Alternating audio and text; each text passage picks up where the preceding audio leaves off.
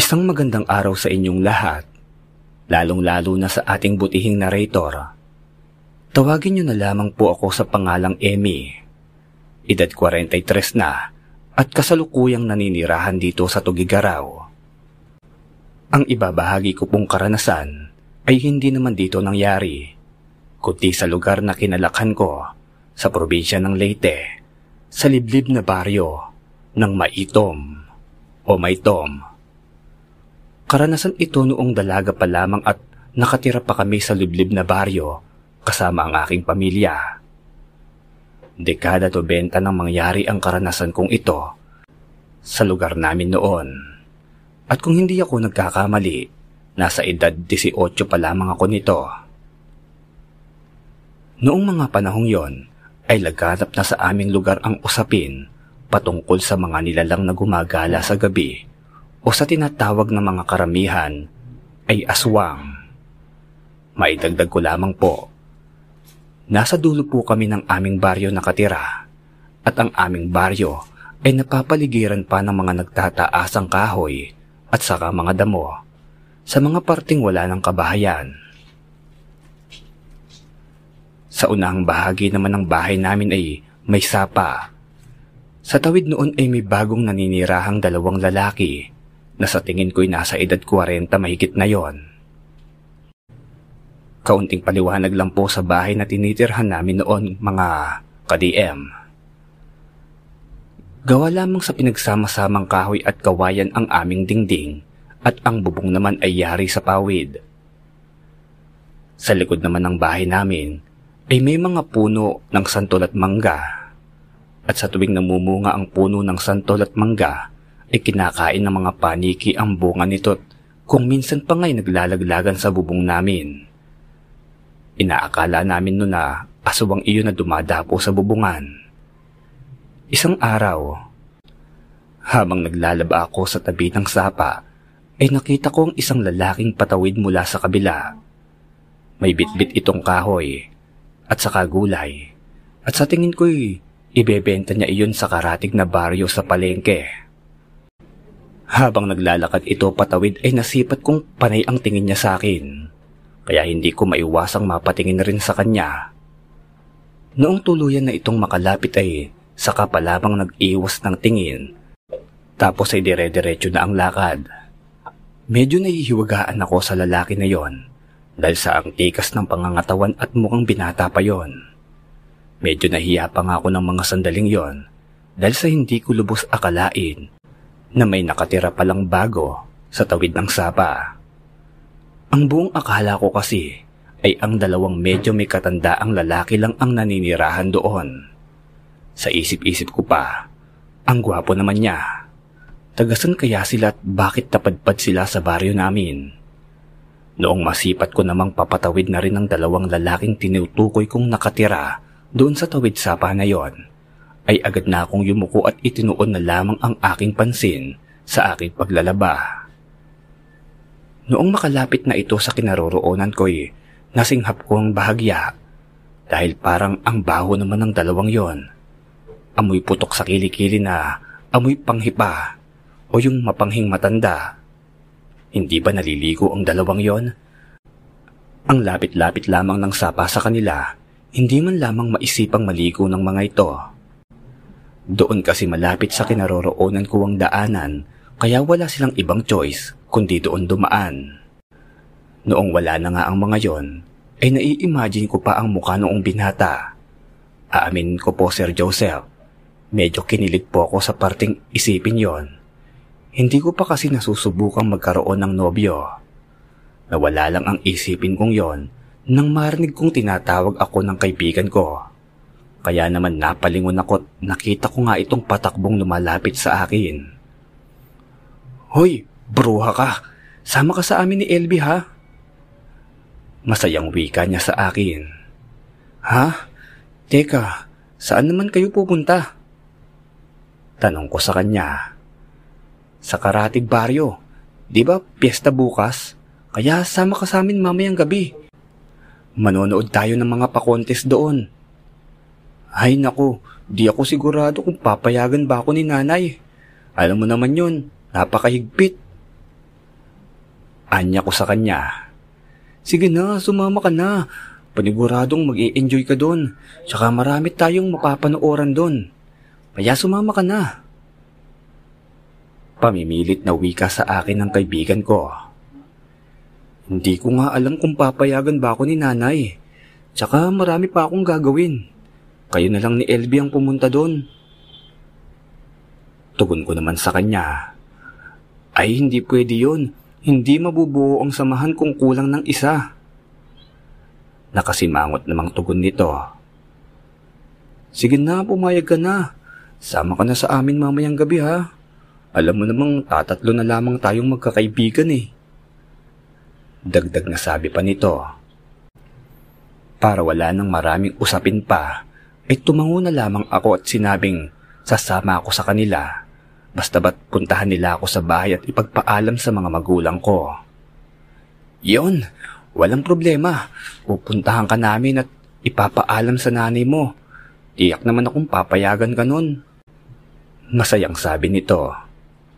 Sa paglipas nga ng mga oras ay natapos na akong maglaba at nung sumapit na ang gabi ay dumating na nga ang mga kaibigan ko ipinagpaalam na ako ng mga ito na manonood sa kabilang baryo ng mga pakontes. Pumayag naman ang aking mga magulang kaya agaran na nga kaming umalis noon. Ngunit bago pa man ako nakalabas ng bakura namin, ay nasipat kong sa bultahe ng lalaki sa madilim na parte ng daanan. Nasipat ko po yon. Nakaharap iyon sa gawi ko, kaya napatingin rin ako doon. Agad na tumahip ang dibdib ko nang makita kong ang binatang iyon ang nakita kong binata kanina sa sapa. Nakatitig lang iyon sa akin, kaya sandali akong natataranta at hindi ko alam kung ano ang gagawin ko. Maya-maya pa ito malikod na ito't naglakad na paalis. Anong nangyari dun? Bakit parang napaka-misteryoso naman ang binatang yon? Tanong ko sa aking isipan. Nagulat naman ako nang bigla akong tapikin ng kaibigan ko at sinabing umalis na kami. Nang sa ganoon ay makarating kami ng maaga sa karating baryo. Makalipas ang ilang sandali, ay dumating na nga kami sa karating baryo. Habang nanonood kami ay naagaw ang atensyon ko sa isang lalaking nakatayo sa may gilid ng entablado at nanonood din. Kahit malayo-layo siya sa akin at nakatagilid, ay kitang-kita kong napakagwapo niyang itsura. Matangos ang ilong niya at malaadonis ang pangangatawan. Iyon bang mga karakter sa nobela? Ganon na ganoon ko po siyang maikukumpara. Kakaiba kasi ang tikas ng pangangatawan niya na animoy perpekto sa pagkahulma. Tila ba bumagal ang buong paligid ko nang makita kong marahan siyang papalingon patungo sa direksyon ko at nakita ko ang kabuuan niyang muka at iyon ang binatang nakita kong tumatawid kanina sa sapa. Lintik na. Agad akong bumalik sa aking sarili at mabilis na naiwas ang paningin sa binata dahil ramdam kong malakas ang pagkabog ng aking dibdib. At para bang iyong dagang naghahabulan doon, Naramdaman ko namang bahagya akong siniko ni LB at nagwika ng, Ang gwapo niya no? Nakita ko siya kanina sa baryo natin. Baka tagaroon lang siya at bagong salta. Kinikilig na wika nito. Hay nako, hindi naman gwapo yan. Ikaw lang ang nagwagwapuhan dyan.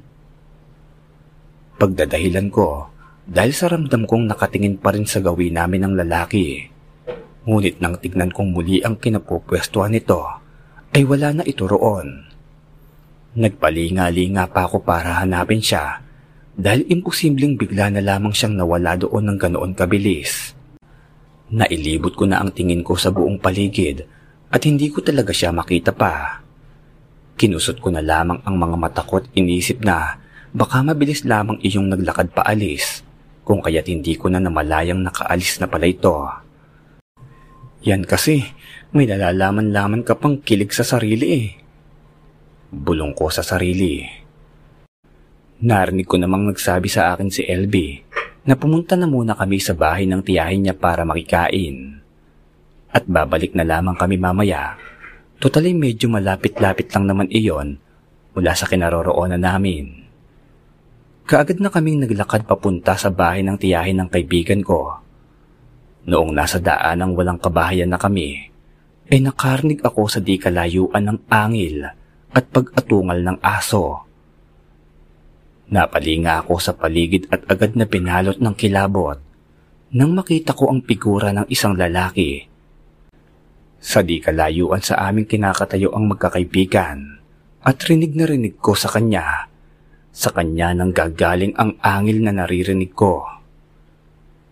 Mas lalo pa akong nahilo nang makaamoy ako ng napakabahong amoy na animoy may patay at nabubulok na hayop na parabang nasa harapan lang namin. Ilang sandali pa'y nakarinig na kami ng huni ng wakwak na napakahina at parabang bumubulong na lamang iyon sa aming tainga. Nang marinig ko ngayon ay nangilabot at natakot talaga ako. Nasipat ko pang dahan-dahang papalapit sa amin ang figura ng tao. At kahit nanlalabo ang aking paningin dahil sa nakaramdam ako ng pagkahilo, kitang-kita ko ang napakapangit nitong itsura at ang mga mapupulat ng lilisik nitong mga mata na titig na titig sa amin. Sandali pa akong naistatwa sa aking kinapopwestuhan. Aswang nila lang na yan. Bulalas ko sa aking sarili. Nakita kong mabilis pa sa alas 4 kumaripas ng takbo ang dalawa kong kaibigan.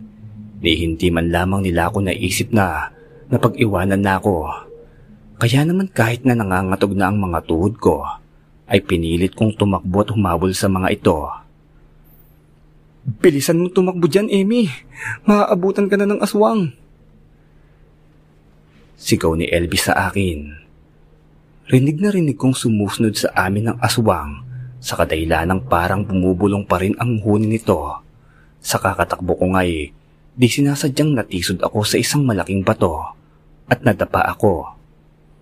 Babangon na sana ako nang magulat na lamang ako nang malapit na sa harapan ko ang nilalang. Sobrang kilabot at takot ang nararamdaman ko ng mga sandaling yon dahil sa pag-aakalang dudumugin na ako ng aswang. Sigaw ako ng sigaw dahil sa pagkatakot, lalo na nang makita ko ito ng malapitan.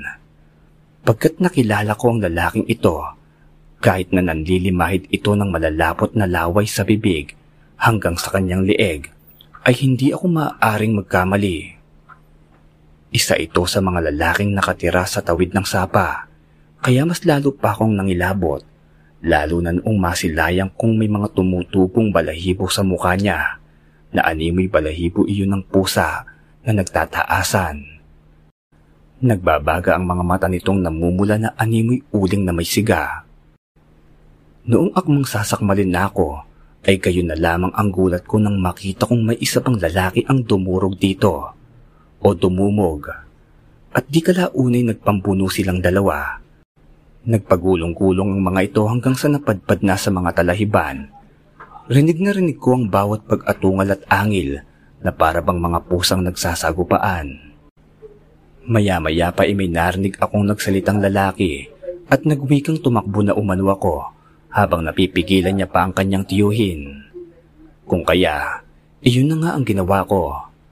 Mabilis na akong kumaripas ng takbo papalayo sa mga yon dahil sa huling paglingon ko ay nasilayan ko ang lalaking nakita ko kanina noong nanonood pa ako sa kontes. Siya ang nakikipagsagupaan sa nilalang. Pinipilit nitong pigilan ang nilalang na gusto akong biktimahin. Hindi talaga ako tumigil sa kakatakbo hanggat hindi ko nahahabol ang mga kaibigan kong nag-uunahan na makalayo sa mga nilalang na yon. Hoy, sandali! Hintayin niyo ako! Sigaw ko sa mga kaibigan ko at mas lalo pang binilisan ang pagtakbo ko. Makalipas ang ilang sandali ay hapong-hapo na ako at tuluyan na akong makakalapit sa mga kaibigan ko. At noong makarating na nga kami sa bahay ng tiyahin ni LB at nakapasok na, hindi ko alam kung ano ang gagawin ko at nanginginig pa rin ang buong katawan ko dahil sa takot. Diyos ko, mahabaging Panginoon, anong nangyari sa inyong mga bata? Bakit parang hinahabol kayo ng sangkaterbang nilalang? Bungat na tanong ng tiyahin ni LB at agarang inutusan ang asawa nitong kumuha ng maiinom na tubig. Agad namang tumalima ang asawa nito at noong makabalik na nga'y may dala itong tubig. Kaagad na ibinigay sa amin ng mga yon at hindi ko napigilang sunod-sunod na lumagok. Matapos kong uminom ay saka pa lamang ako na himasmasan at doon ay ibinahagi ko ang buong pangyayari.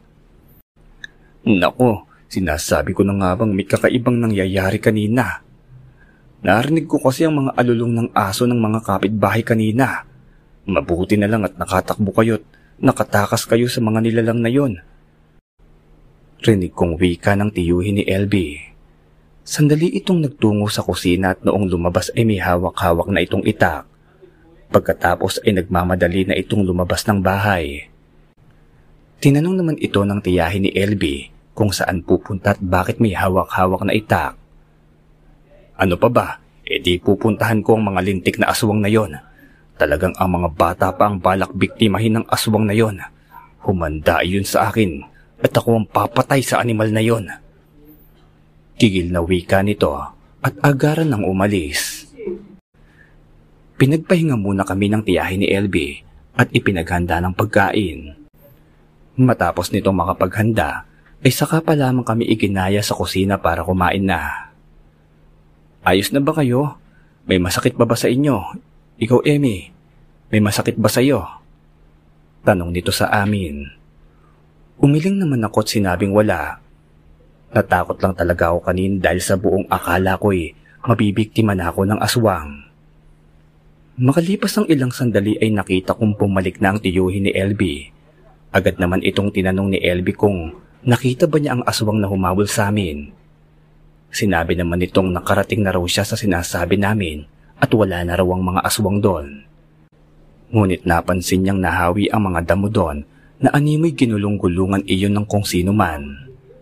May naaamoy rin siyang kakaiba't panakanakang may naririnig na pag-angil at sa pakiwari nga niya'y nasa malapit lang iyon. Nagtatago siguro.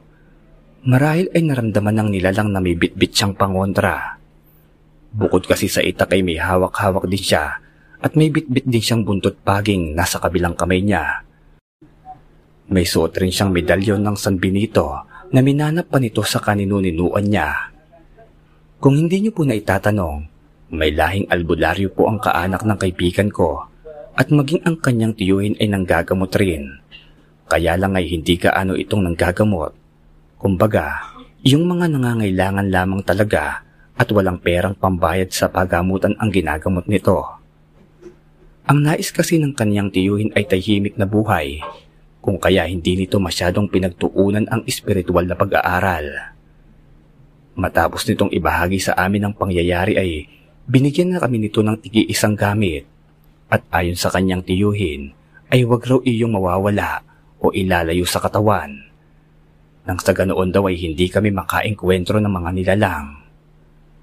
Matapos ang pangyayaring yun ay hindi ko na rin nakita ang lalaking nakatira sa tawid ng sapa. Inaabangan ko pa ng ilang araw yon kahit alam kong aswang ang mga yon. Ngunit wala akong nakikita ni isa man sa mga nakatira doon. Marahil ay umalis na ang mga yon dahil sa namukaan ko sila. Sa isip-isip ko pa nga, sayang naman at hindi man lamang ako nakapagpasalamat sa binata. Ni hindi ko nga alam ang kanyang pangalan. Hanggang dito na lamang po ang aking kwento. Maraming maraming salamat po sa inyo. Pagpasensyahan nyo na nga rin po pala yung ingay na naririnig nyo sa background. Kasi wala po tayong studio. Kaya di ko naman mabawal yung mga nagsasalita o nag-uusap. Pasensya na po. Sa susunod ay aayusin na po natin talaga. Medyo kapos lang sa oras.